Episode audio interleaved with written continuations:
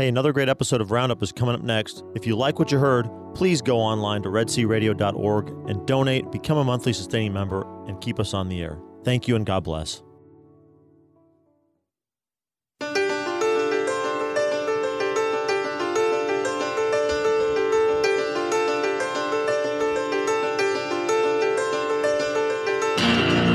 Good morning. I'm a little early with that today. This is Gene Wilhelm, and as, as usual, I'm in a hurry to get started and get finished. Uh, today is January 10th, and you're listening to Red C Roundup. Uh, we, we have a very interesting interview coming up after the break. Uh, it will be with Christopher Lafitte, who is the Director of Student Counseling at the St. Mary's Center here in College Station.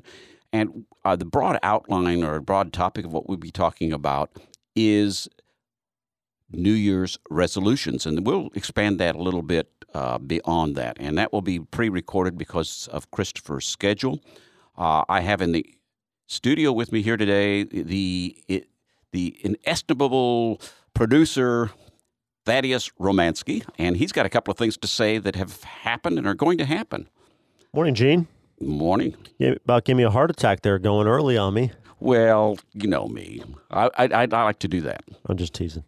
Um, yeah, so we just wrapped up our Red C Family Retreat. It was our second annual family retreat. This last weekend, we had Greg and Julie Alexander come in, and we had some w- wonderful participation from um, couples here in the Brazos Valley in terms of our uh, breakout session. So I want to give a give thanks to the Alexanders, to the Earharts, to the Motokitis, the Sullivans, and Angie Bird uh, for being participants in uh, speaking at the retreat. I think it was uh, valuable to all the people who came, but you know, we had 130 adults and children signed up, but we only ended up having about 93 people there. And the rest had the flu. And that was because of sickness. And in fact, the Sullivans got got nailed by the, the flu bug and they had to bow out right at the that's, last that's minute. pretty interesting since he's a physician. yeah. Um, so unfortunately, I hope they're I hope they're doing better and feeling better. Um, but we still had uh, great participation. We had one couple come all the way down from Waco. And they And thought was it was exciting. worth the trip too. They did. They stayed the night. They were there for Friday night. They were there for Saturday. Um, they particip. They they were very active participants. So the Shifleys, if you're listening this morning, thanks for for coming. And um, was again, uh, Julie and Greg were really impressed with the liveliness of the faith community here in Bryan College I, Station. I saw them at 5:30 mass on Saturday, and, Yeah. and they seemed to be enjoying themselves and talking with some of the people they met Mhm, here. And you were talking about Waco. We have an event coming up in Waco that people need to put on their calendar now so that they can save the date. And what is that? That's Thaddeus? right. That is our upcoming benefit dinner in Waco, which is going to be April 19th. That's a Thursday from 6 to 9 at Sacred Heart Parish in Waco. Patrick Madrid, the inestimable Patrick Madrid, coming to speak there to our listeners in the Waco area. Info will be coming on the website soon. So keep your eyes peeled on redcradio.org, and we will get um, information on the benefit dinner and registration for tables and tickets soon to come. Okay. I've got a, a request of our listeners this morning.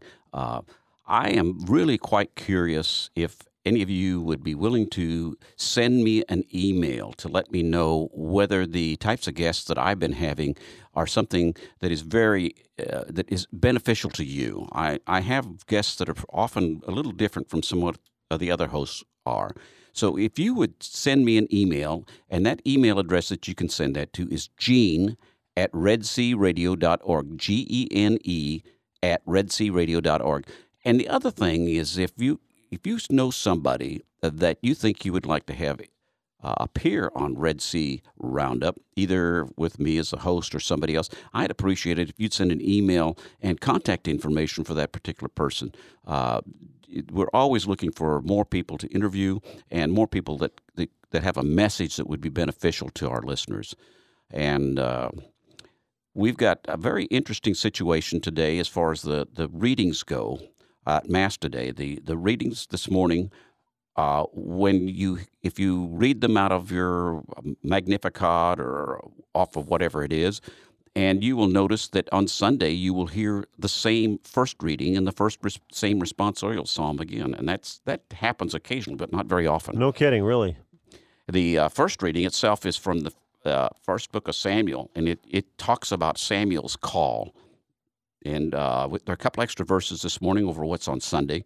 And uh, of course, Samuel didn't realize what was going on. And uh, Eli, the priest, had to tell him, and uh, God spoke to Samuel. He didn't speak to the priest in that particular case. And Samuel uh, was the chosen of God to go forward. And then in the uh, responsorial psalm is Psalm 40, which which t- talks about uh, the call again and how God will open our ears to be able to listen to the call. I, I think that that's very interesting. And then the gospel for today is is interesting in that it, it is out of the book of Mark, or uh, the Gospel of Mark, which uh, we're in Cycle B, which is uh, for Sundays that we typically use the Gospel of Mark. But this one talks about how after, that Jesus uh, healed uh, Peter's mother-in-law. Now, she didn't ask to be healed. It was, sounds like Peter and Andrew and James and John asked that she be healed. And Jesus healed her.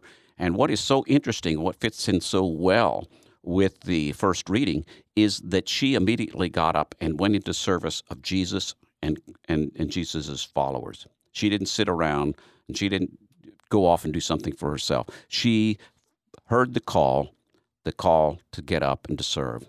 And this, uh, the Sunday gospel is from Book of John and uh, Gospel of John. And, and when when there Mark is so short that that the church uses John to supplement some of the things in in uh, on Sundays. And this is the call where Peter and Andrew are called for the first time. So uh, Andrew hears John the Baptist, and John the Baptist points out there's the Lamb of God. And Andrew and another disciple, we don't know who, my guess is it's probably John, went traipsing along behind Jesus at some distance following him. Jesus turns around and says, What are you looking for? And they said, Where do you stay? And the Greek word there is the same one that's used in John chapter 15, verse 4, which is the Greek word meno, which can be translated abide, stay, dwell, remain. And, and so they ask where he is. So they go and visit him at four o'clock in the afternoon, and they talk to him for some period of time. And immediately Andrew goes off and grabs Peter, and Peter uh, is then his well, he's Simon at that time. His name is changed, which is always significant in the scriptures when the name is changed. A change of role from Simon, the one which means hearer, to Peter, which means, and it's the the Hebrew that it gets Cephas, which is rock. And uh, so uh, it's it's it's very interesting that we have that twice, and it's the question that, that comes up is when Jesus breaks into our lives uh, in one way or another, or God tries to tap us on the shoulder, are we paying enough ten- attention to be able to hear what God is having to say? Are we willing to give up what we are doing uh, on, on our own so we will go go forward with what He wants rather than what we want? And so we are about 30 seconds from when we're going to take a break. And have you got any last minute things you want to tell us, Thaddeus? No, but I did want to, tr- uh, not to trip you up, but how do you balance what Peter's mother in law did with um, Mary and Martha, where Jesus basically compliments Mary for being with him rather than worrying over the, the busyness of that, the kitchen? That will take about 10 minutes, and we'll do that another time. Okay. okay. Good. Are we about ready to go on the break? Yeah. If you don't have anything else, um, just thank you for listening uh, today, folks, and uh, certainly help out Gene with that. Email him if you if you like what we do over here. We always love comments and uh, testimonials from our listeners. We'd love to hear from you. You can do that by emailing Gene, or you can just go to redcradio.org and hit the contact us button and leave a comment there, and I'll get it to Gene. I'd um, appreciate um, that. And we'd, we'd love to hear from you. And thanks for listening. And we'll, we'll see you, hear you back in just a little bit.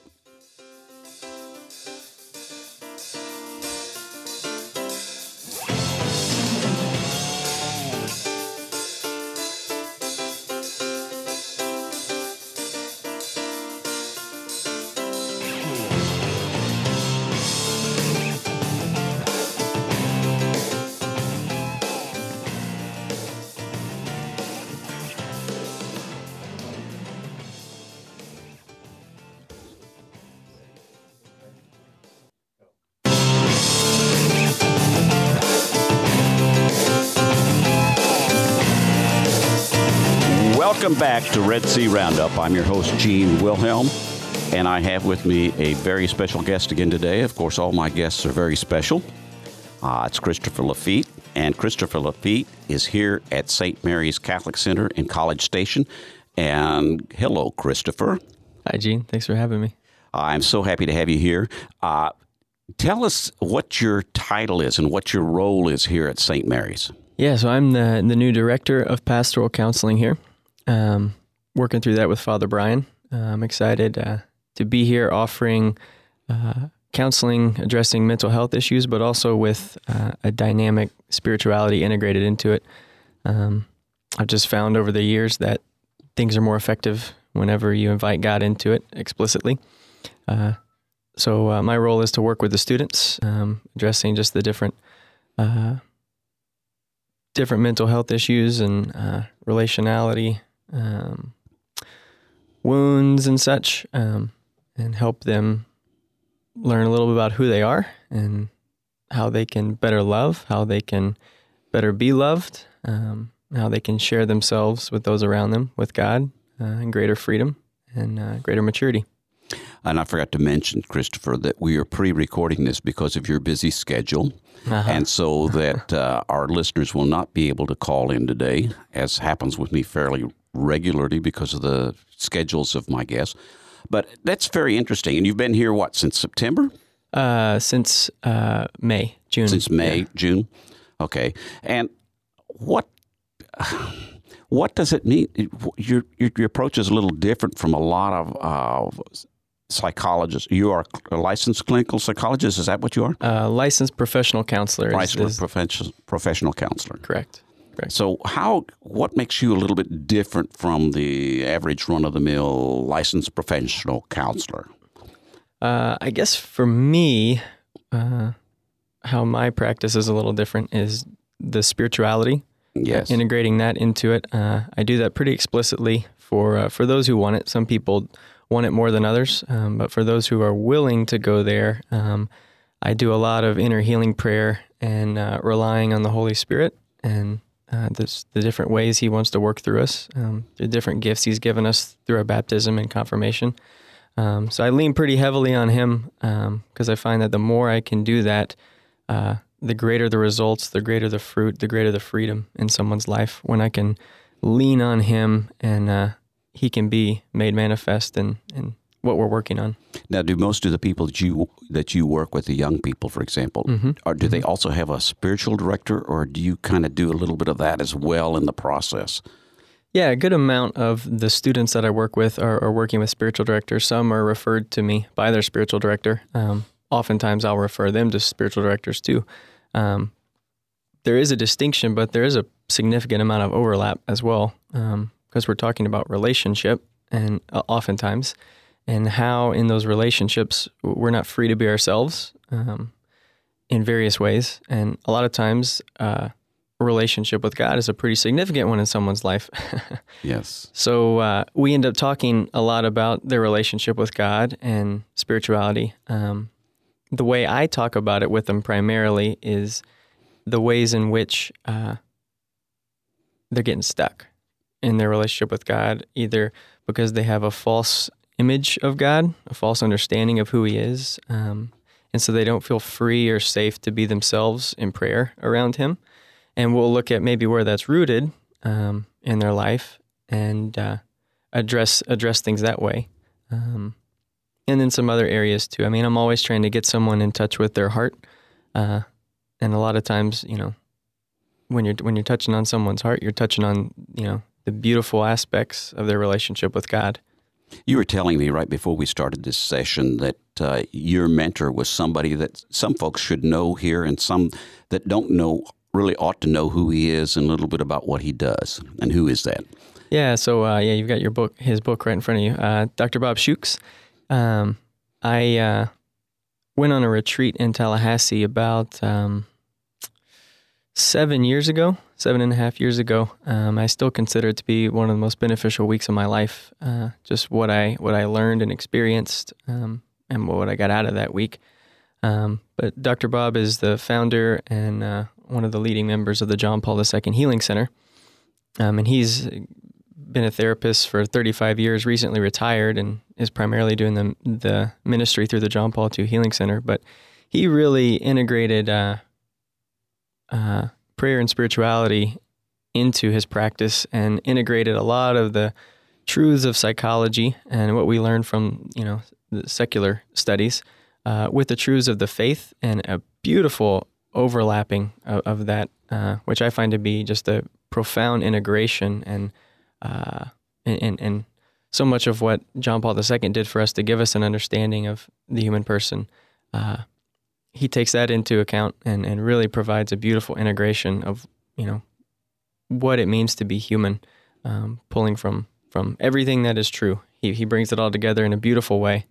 Uh, so he's formed me deeply, and I I use a lot of his worldview uh, in my practice. I mean, now I'm aware of two books that he has. I'm sure he has many more, but but I have read "Be Healed" and I'm in the middle of reading "Be Transformed," and they are just they're books that you don't just sit down and read. You you sort of have to.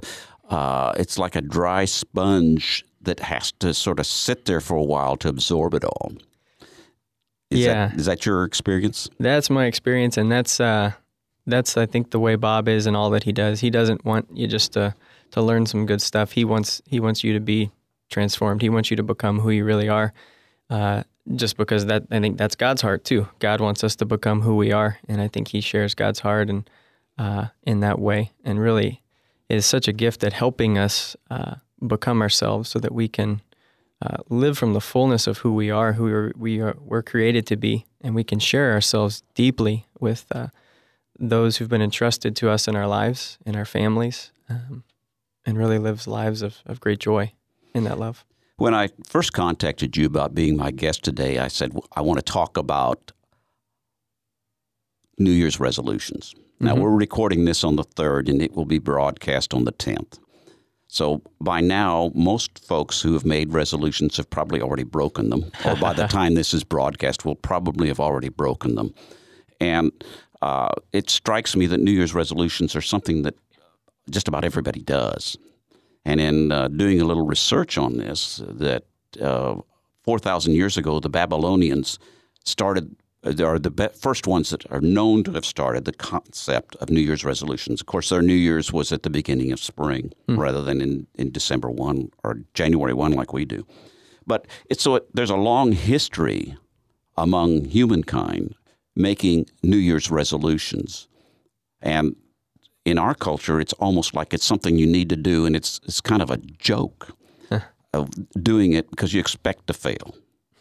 And yet, I'm sure that when people fail, they also feel bad about themselves that they have failed. Have you have you run into any of that in your practice?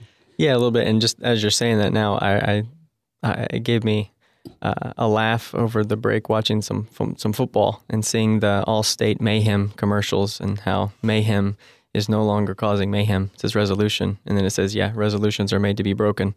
Uh, and so, yeah, I think there is this sort of, uh, uh, yeah, expectation to break our resolutions. Um, yeah, I think that's interesting. I know in the comics Sunday there there were a lot of the comics had to do with New Year's resolutions, and there was one about a family, and everybody was making these grandiose resolutions, and the teenage son said, said he was going to do all the things he'd been doing the previous year, and they said, "Well, that's not anything different," and they said, "He said, well, but at least I can keep mine." Yeah, yeah, yeah, yeah. So, what what do you say to somebody who was very serious about making a resolution, but fails in Yeah. this? Maybe if it's like for me, like maybe being kind when something happens that I don't like, rather than my normal self. Uh, what what do you say to somebody when they, they start saying, "I I just can't seem to do it"? Yeah. So this is a this is a there's so much good that could be said here, and I deal with this all the time. Not always for New Year's, but just I mean, w- in working with someone, uh, you know, there's always certain resolutions that you know someone's trying to make, and we're always trying to make um, certain resolutions that are gonna you know improve our lives and better the lives of those around us. So yeah, this is a important topic, and uh, a couple things come to mind right off the bat as we're discussing this. One is. Uh, I think if we get to the heart of it, we want to look at the spirit in which we're making the resolution out of. Uh, why do we want what we're resoluting to? You know, if it's uh, a common one over New Year's, of course, is to lose weight. And so if, if we're making a resolution to lose weight, you know, why? Is it out of vanity or is it out of a, a healthy sense of love for ourselves because we know God sees us as a gift and He created us good? And so we want to bless Him by honoring the gift of our bodies. You know, what's the motivator? I think that's the biggest thing I want to ask someone is why do you want to make this resolution? Because if it's not made out of love, it's going to be pretty futile, um, and it's not going to really bless us in the end. Um, so that's the that's the primary thing I think we want to look at is what's motivating us. Is it, is it love? And uh, if it is something you know uh, for ourselves, I think I think it's important to note that uh, you know love of self is actually an important thing if it's in in the proper order. Saint Bernard of Clairvaux talks about there's there's four loves. Uh, and they all build on one another. He, he starts out and he says the first one is love of self for self's sake. Okay, so just selfishness. Uh, and then after that, what, what, what comes next is love of God for self's sake. So, okay, we, we see God as a vending machine. Uh, and after that, love of God for God's sake. There we go. Now we're getting to authentic love. And then after that, what he says is even higher than love of God for God's sake is love of self for God's sake. And Oh. I and I think if we're making resolutions for ourselves from that perspective, where we're bettering ourselves for, for the sake of God or for, for our spouse or our children, you know, that's a good place to start. Because then it's not about us, it's about those around us.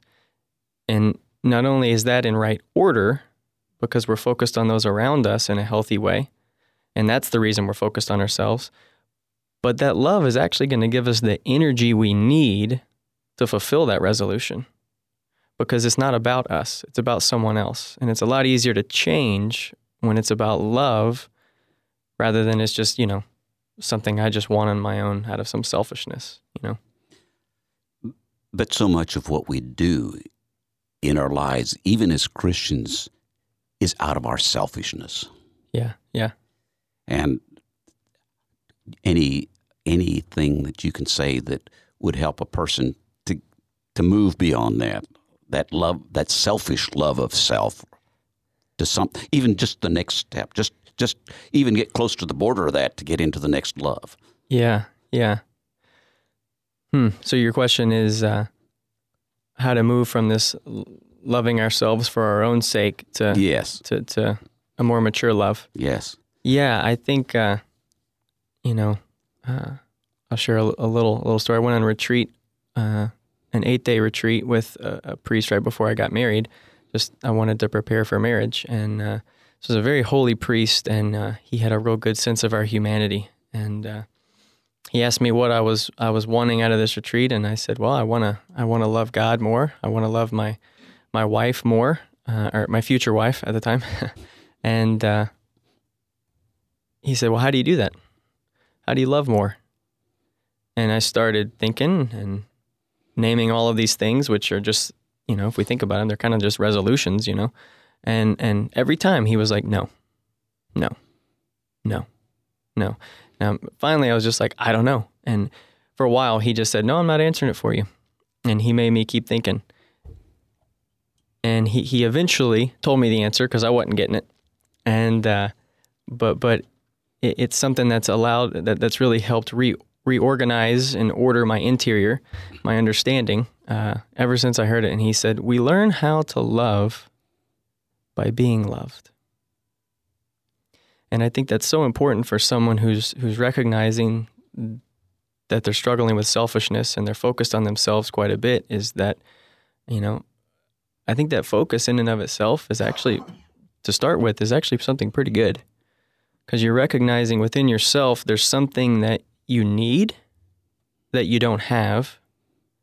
And the problem is, though, you're trying to fill it yourself instead of unveiling or, or, or sharing that need with someone else. And when we do that with God, we experience a love that we can't that can't be compared to any other love. And I think that's that's what can motivate us to move away from ourselves is to actually encounter being love, so encounter love and experience being loved for who we are. Uh, and when we, when we when we experience that with God, it, it, really changes us. It changes us deeply. But some people mm-hmm. don't believe that they deserve to be loved. Yeah, yeah. And that's that's an even more difficult problem, isn't it? Yeah, that's that's huge. And only if I can only change myself so I can become lovable, then somebody might love me. Right, right. Yeah, it's huge, and I think to some degree, all of us can relate to that uh, to some degree or another. Um, but I think even there, if someone can can honestly acknowledge that that's what their experience is, they can take what is known to be true, you know, intellectually, that God is love and He loves me unconditionally, and we can kind of couple that with this feeling that I don't deserve love, I'm unlovable. And we can see that, okay, what I'm experiencing doesn't match what's actually true. And so that can give us the confidence to open that part of our heart up and share that unworthiness with God. And in expressing that unworthiness, it's an opening of our heart to where we can then receive love.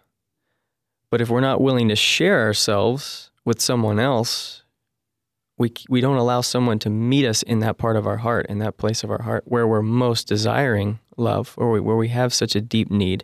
So, so having that unworthiness is, is really not an impediment. It's actually a place of encounter.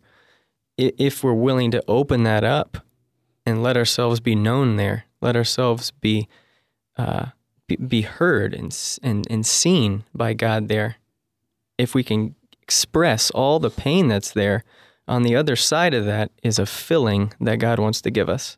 But we've just got to express everything that's there first. That sounds like a resolution that all of us need to uh, repeat on a daily basis because we're going to fail every day, aren't we? Amen. Yeah.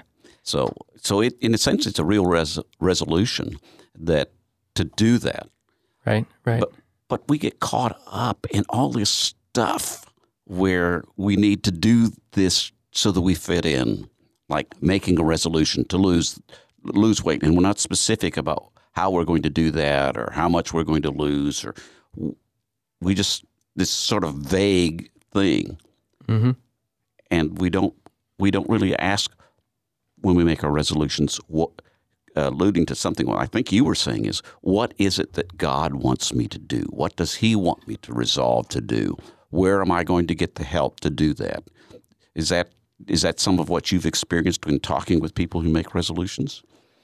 Um, clarifying question. So, yes. Um, so you're, so you're asking, uh, you know, just looking for help mm-hmm. when we're making resolutions? Is that? Yeah, some, something yeah. like that. I mean, because sometimes we make a resolution that we don't that doesn't really make any sense for us. Sure, sure. Yeah, I, th- I think we definitely you know need help uh, in in making any resolution because we're recognizing there's an area of weakness. Uh, and so we usually need help with someone who knows a little more than us in that area, who has a strength there that kind of help us buoy us up there and help us along in that area. So when we're making resolutions like that, we need help defining what that resolution is, first of all. Sure. And then we need somebody that perhaps we would call an accountability partner to help us do that and encourage us when we make the two steps forward and the one step back. Yeah, I'd say that's if you have someone to hold you accountable. I think uh, again because right there you have you have this vulnerability that's going on, and you have this relationship in that accountability and, and that's what's going to get you uh, moving in the right direction. That's going to get you where you want to go. Is is you're sharing life with someone, you know, and and and mm-hmm. you're recognizing this need, and you're sharing and opening up this need, this vulnerable place with someone, and they're encouraging you there. That's important. Now, for Catholics, one of the places that we can get that is, is either through a spiritual director mm-hmm, mm-hmm. or a, a, regular confessor. If if we don't just uh, go to confession, run in and run out just to get the absolution. But, yeah. And there's not a line of 34 people behind you. So is, is that was that the primary way that a Catholic would do that, or are there other ways that a Catholic can get this kind of uh, help in making legitimate, reason well, I won't say reasonable, uh, achievable resolutions, Mm-hmm, mm-hmm. and then help in, in, in maintaining those. Sure. Yeah. I think I think any resolution, uh, you know, needs needs a certain accountability partner. So if it's if it's a sin we're struggling with, a confessor is probably the right person to hold us accountable, uh, especially if that confessor is a spiritual director. Um, if it, uh, but at the same time, that could also be a spouse. Um, Mhm. In a certain sense, if if there's a certain uh, behavior uh, around the house that we want to change, you know, our kids could even be the ones that hold us accountable to that. Uh, depending oh, that, on that is know. so painful. yeah, yeah. I mean, if it's appropriate, but I mean, if if if we're resoluting to to you know play a game once a week, you know, with the kids or something like that, whatever someone may, resolution may be. I mean, to, to tell the kids, say, hey, daddy's going to do this, mommy's going to do this uh, once a week. So if I haven't done it, let me know. You know, that's huge. Yes, it is, isn't it? Uh, one of the things that occurred to me when I was getting ready to talk with you uh, that uh, there are, I don't know how many different versions of the act of contrition. The one I learned when I was six years old, many, many years ago, was ends up with I firmly resolve, with the help of your grace, to Yes. confess my sins, to do penance, and to amend my life. Amen. So, for me at least, every time I make an act of contrition, which is usually at least once a day, uh, I am making a resolution, and I don't. I don't take it very seriously, to be honest with you. I mean, not as seriously as I should be, and I never really, uh, it never really occurred to me that I'm act, actually making a resolution every time I make an act of contrition, Right. every time I go to confession, and so we do those things in a on a regular basis. It's not just at the beginning of the year. Yeah, yeah. Uh, that's a good insight. Uh, and I think what what you hit on there, what I loved in in that version of the act of contrition, uh, you said, "I firmly resolve." With the help of your grace, uh, that was that was the other thing I was I was really wanting to talk about um, with regard to the New Year's resolution. Um, is first just the love and how love needs to be at the heart of this. Um, otherwise, something's a little off. Um, but the second thing is that yeah, this uh, uh, how we're always making these resolutions and we're always working on something. Um, but in any resolution we're making, anything we're resoluting to change, we have to understand that this is an area of weakness in our lives. So for there to be this expectation on ourselves, like we're going to get it perfect or we're going to get it just right or that we have to, uh, that's pretty silly. Uh, so there needs to be this this expectation almost that we're gonna fall, we're gonna fail, uh, and the only way to actually uh, have this resolution change us is if we're not relying on ourselves and we're, we're relying on God, we're relying on grace, and we're continuing to go to Him over and over uh, as we're working to grow in this area, recognizing, okay, this is an area where I really am in need. Uh, so, so in a certain sense, it's God. God is our accountability partner here. We're going to Him constantly, saying, "Help, help, help." Uh, but, but there's this, there's this movement away from self-reliance when we're resoluting to something, and a movement toward uh, reliance on God, reliance on grace. There's, it's really difficult though uh, to believe that uh, passage in 2 Corinthians chapter 12. By power is its greatest in weakness. Right. We tend to look at our weakness and not at God's power. Yeah, yeah, because we see our weakness and we see it as weakness because it is. But we don't see weakness as an occasion for communion. We don't see our weakness as an occasion for an encounter with God because we look at it as such a, an impediment that if we but see it as a gift to give to God, then God can be in that. And that's how we're strong. It's not because the weakness itself is strong. It's not. It's a weakness. But a weakness open to God becomes strong because he fills it. He becomes present in it. And there we have strength because it's not our our strength we're operating on, it's his strength. and then that's the way all things work together for the good of those who love the Lord, who are called according to His purpose. that when we yield ourselves in that way, is that is that what you're? Do you see it that way, or am I off on a tangent here? Yeah, yeah. I think, uh, um, you know, I think there's more to it than than just that, but I think that definitely plugs into what you're saying there. So I have to recognize that I'm weak, and I have to love myself as I am, where I am Right. at that point in time. Right. Because God does. And because God's out of time, He's He loves me with an eternal love, regardless of anything that's happened in the past, anything that's happening today, Yes. anything that's going to happen in the future. Yes. Yes, God loves you the same now uh, than if you were to become the greatest saint. His love for you is not going to change. Or if I became the greatest sinner. Correct. He loves you exactly the same right now. He doesn't necessarily love your actions the same, but he loves you the same. Well, uh, and as a parent, uh, both of us can know that sometimes we can really love our children, but there are times when their actions drive us crazy, Yep, yep. and yet we still love them even in spite of all that, Right. don't we? And I think it's because we see, we know who they really are. And, and we know that they're not really being this, this great gift that they are. They're being something different than that. And yeah, it pains us to see them, uh, you know, in their disobedience or their, uh, uh, whatever it is they're doing. Well, you know, one of the things that uh, occurs to me is that uh, if I make a resolution that is unrealistic,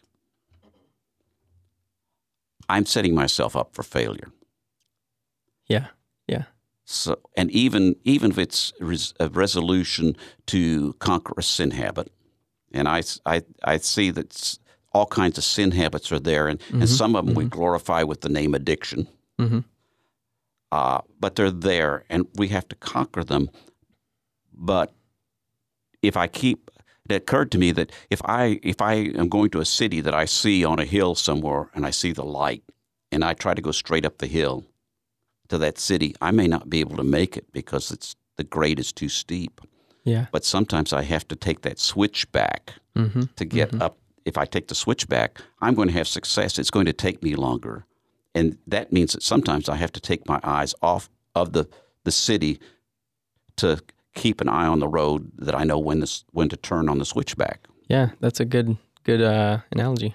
So uh, how do I how how do I or how do you or how do we encourage ourselves and others when we're on this switchback rather than go, trying to be well for us guys it's probably up more than women this rah rah he man that's going to run up the mountain rather than take the road that you can get there how do we encourage each other or encourage ourselves to do that what Yeah.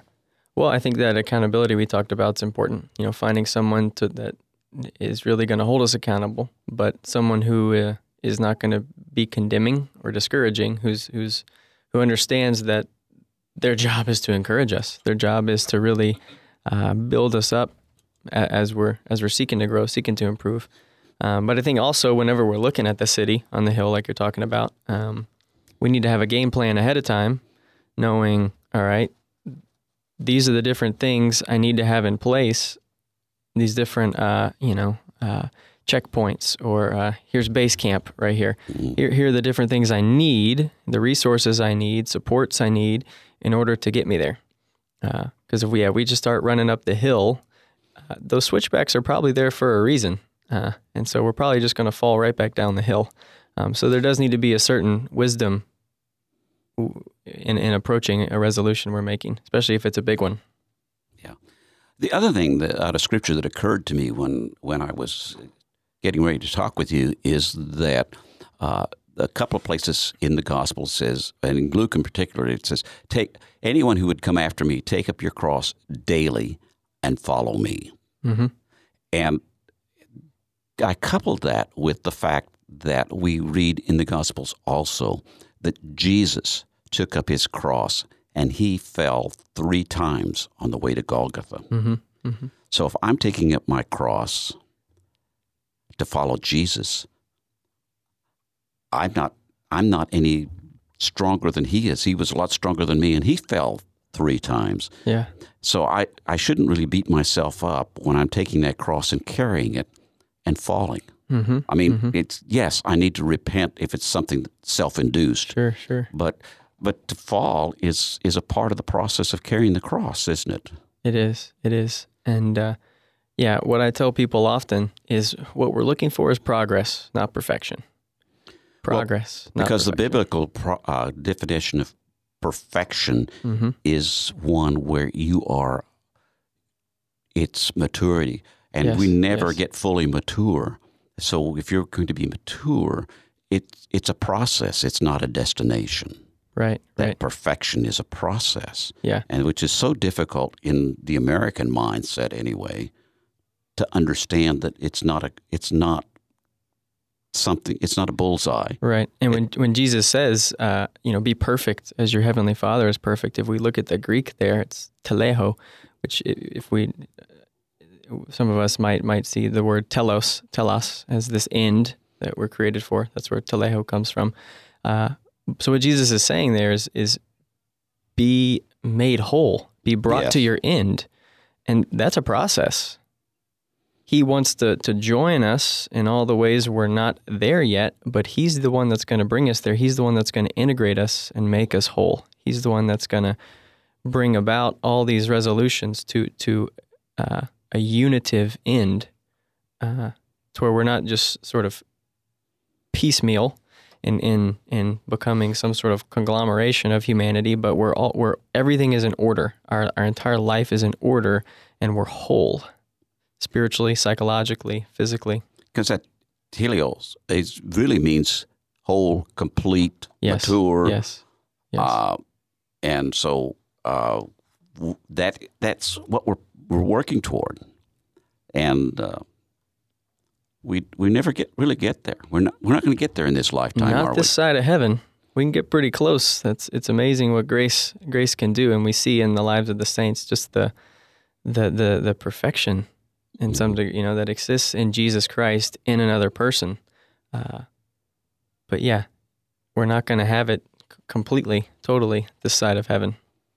One of the things that perhaps we should address at this point, Christopher, is that when I don't know, maybe I'm uh, unique, but I don't think so. when I fail to keep a resolution, I feel guilty.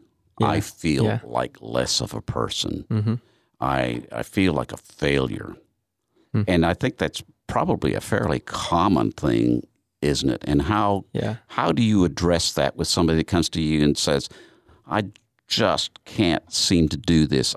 I resolve to do it and I resolve to do it. And I think I'm trying to cooperate with God's grace, but I just don't seem to be able to do this. I'm a failure. Right, right. Yeah, I think first off, what I always point out is the desire there for the good, and that they're desiring something very good, and that's good. That's a good thing. Uh, however, that they're falling, and they're having a hard time being loved there because of the guilt and the desolation that's there in them at that place. They're just they're you know they're depressed they're sad they're they're they're guilty they feel like a failure it's like okay well doesn't sound like you, you, really feel connected to god right now. It doesn't sound like you- you're experiencing his love for you here in this place.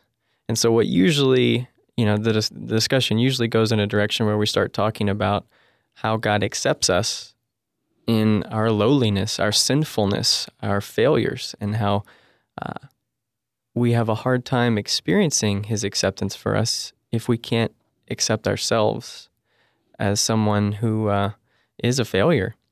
Uh, I mean, in a certain sense, that's who we are. It's not who we are in the depths of our identity, but in a certain sense, it's, yeah, in as much as we failed at, we're a failure. We're inadequate. We're et cetera, et cetera, et cetera. And that's not a bad thing because it doesn't nullify us from being loved. It actually is the occasion in which God loves us and, and, and we experience great intimacy with Him is in those places of great poverty. We experience tremendous love. I mean, this is the mystery of Christmas. We're in the Christmas season right now. This is what Christmas is trying to teach us: is that uh, in in, the the manger mangeriness of, of our hearts in these places where it's just nasty. Uh, there's the most beautiful thing taking place there. What I think I hear you saying is that we need to be very careful that we don't see our feelings as reality, that our feelings don't necessarily uh, align themselves with what is real and true. And that's a big issue, is it not? Yeah, no, I, th- I think you're right there, and it's it's that we don't see our feelings as the whole reality, as total reality. Yeah, to some degree, we feel that way. We feel this way because, well, we just failed or we messed up, and so we can validate what we're feeling. But you're exactly right; it's not everything.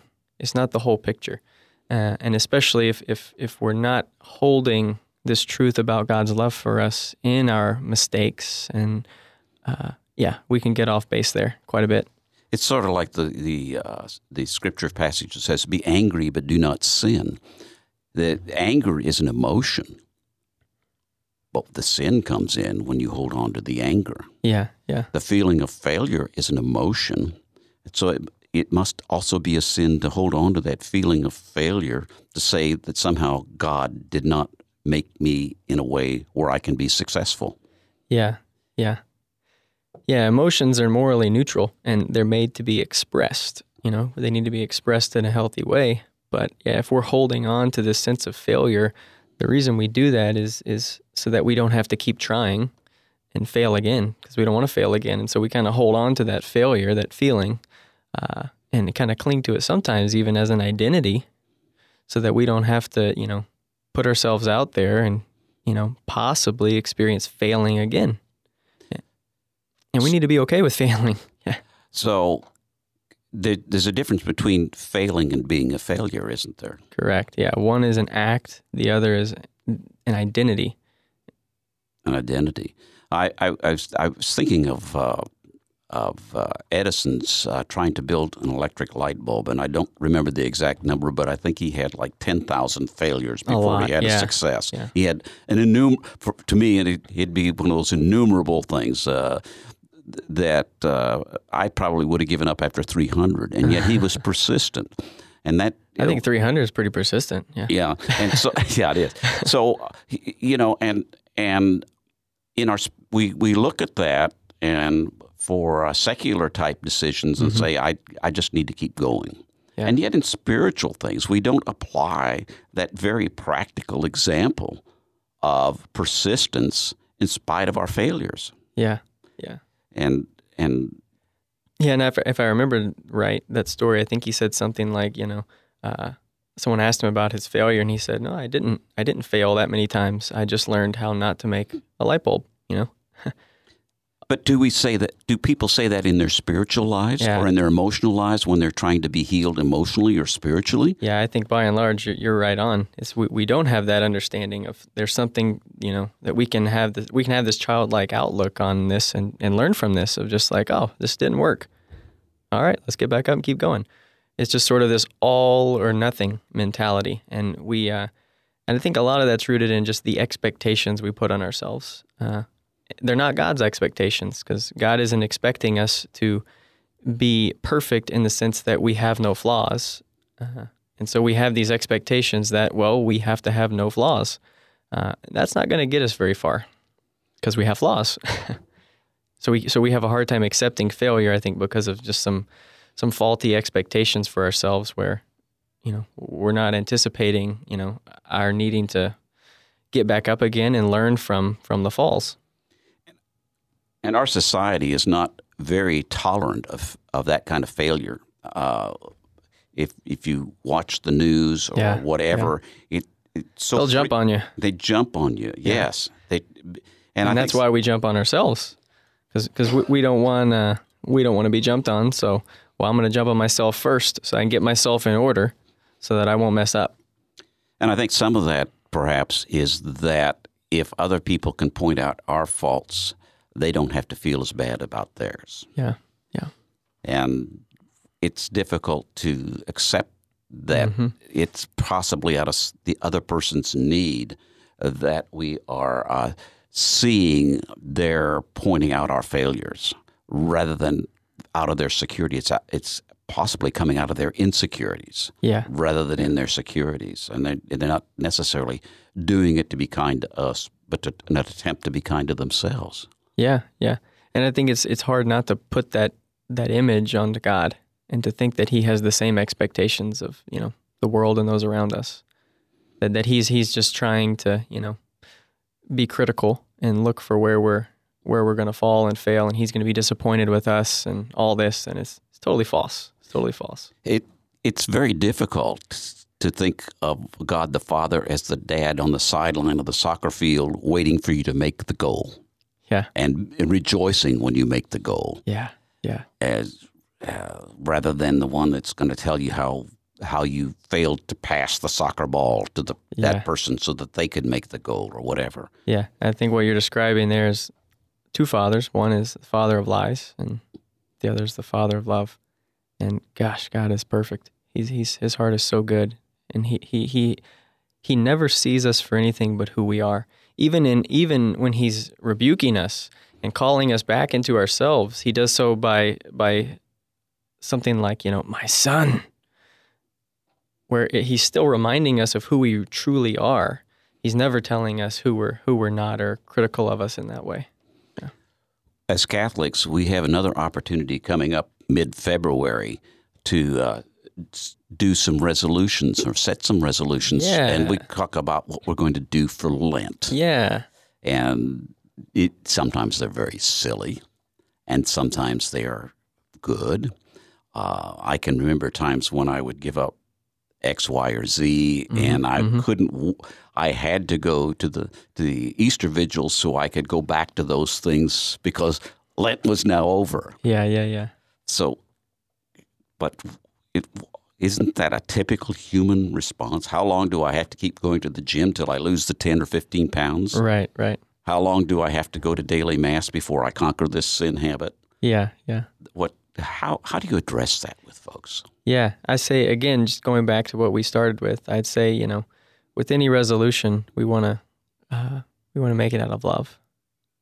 So why am I doing this? I'm doing it for love, and and this is how particularly I'm doing out of love. It's for this person and for this particular reason. I forget which saint, but I think one uh, there's a saint who said the best penance we can we can make, the best penance we can resolute to, is is loving human relationships well Mm. loving human relationships well. Uh, because in order to do that, it requires love and it requires a dying to self and all the this love of self for self's sake. It requires a dying to self so that we can uh, truly love for the, for the, the sake of the other. Now, uh, talking about Lent again, what a, a good resolution for Lent Mm-hmm. is? Isn't it one that when I come out of Lent, I'm a better person than what I went in? Yeah, and I would say to clarify the the person, I would say a better son or a better daughter, a better brother or a better sister, better husband, better wife, better father, better mother. Cuz we want to make it about relationship. We want to make it about love. And love is you can only have love if you're in relationship. Christopher, we got about two minutes left. All right. And I'm going to ask you to maybe summarize what you think should be the message that people take out of here, and then maybe tell them at the end of that how they can reach you if they want to talk to you, discuss this further. Because you were telling me that you have a small private practice in Mm-hmm. addition to what you do here at St. Mary's. So, Yeah. Um, just to address that real, real first. Uh, yeah, my private practice. I don't. I'm not able to do too much because I'm primarily here for the students, uh, and so I do a little bit during winter break and summer break. Um, but I am able to do a little bit of work for those in the community, um, just on a limited basis. But um, I think for uh, the takeaway from all this, I would say, uh, you know, resolutions are so important to uh, to growing and becoming who we are, to becoming the the, people that we were created to be. Um, and we have to remember that life's about love, and happiness is found in love, and that's what our resolutions need to be rooted in love. And love always involves relationship. And so we need to do this in relationship with others, not as an isolated exercise. And so we need to do this for others and we need to do it with others and have that accountability and recognize our, uh, and our, our weakness, which is so evident to us, which is why we're making resolutions in the first place, that uh, we're going to fall, we're going to fail. It's not going to be something that uh, uh, fixes overnight, and that's okay. We're loved right there. And God is so proud of us for trying and for wanting to change and to grow in love that He's the first one there to lift us up, to encourage us to keep going. And if we can accept that weakness and rely on Him and keep leaning on Him, uh, we can actually get pretty far in our resolutions. Uh, yeah, so I think uh, love and uh, relationship and reliance on God and, and others is that's what we're going for in all of this. Christopher Lafitte, I am so glad you are here, and thank you so much for being my guest. And to our listeners, I remind you that when choosing between the values of heaven and the values of earth, always round up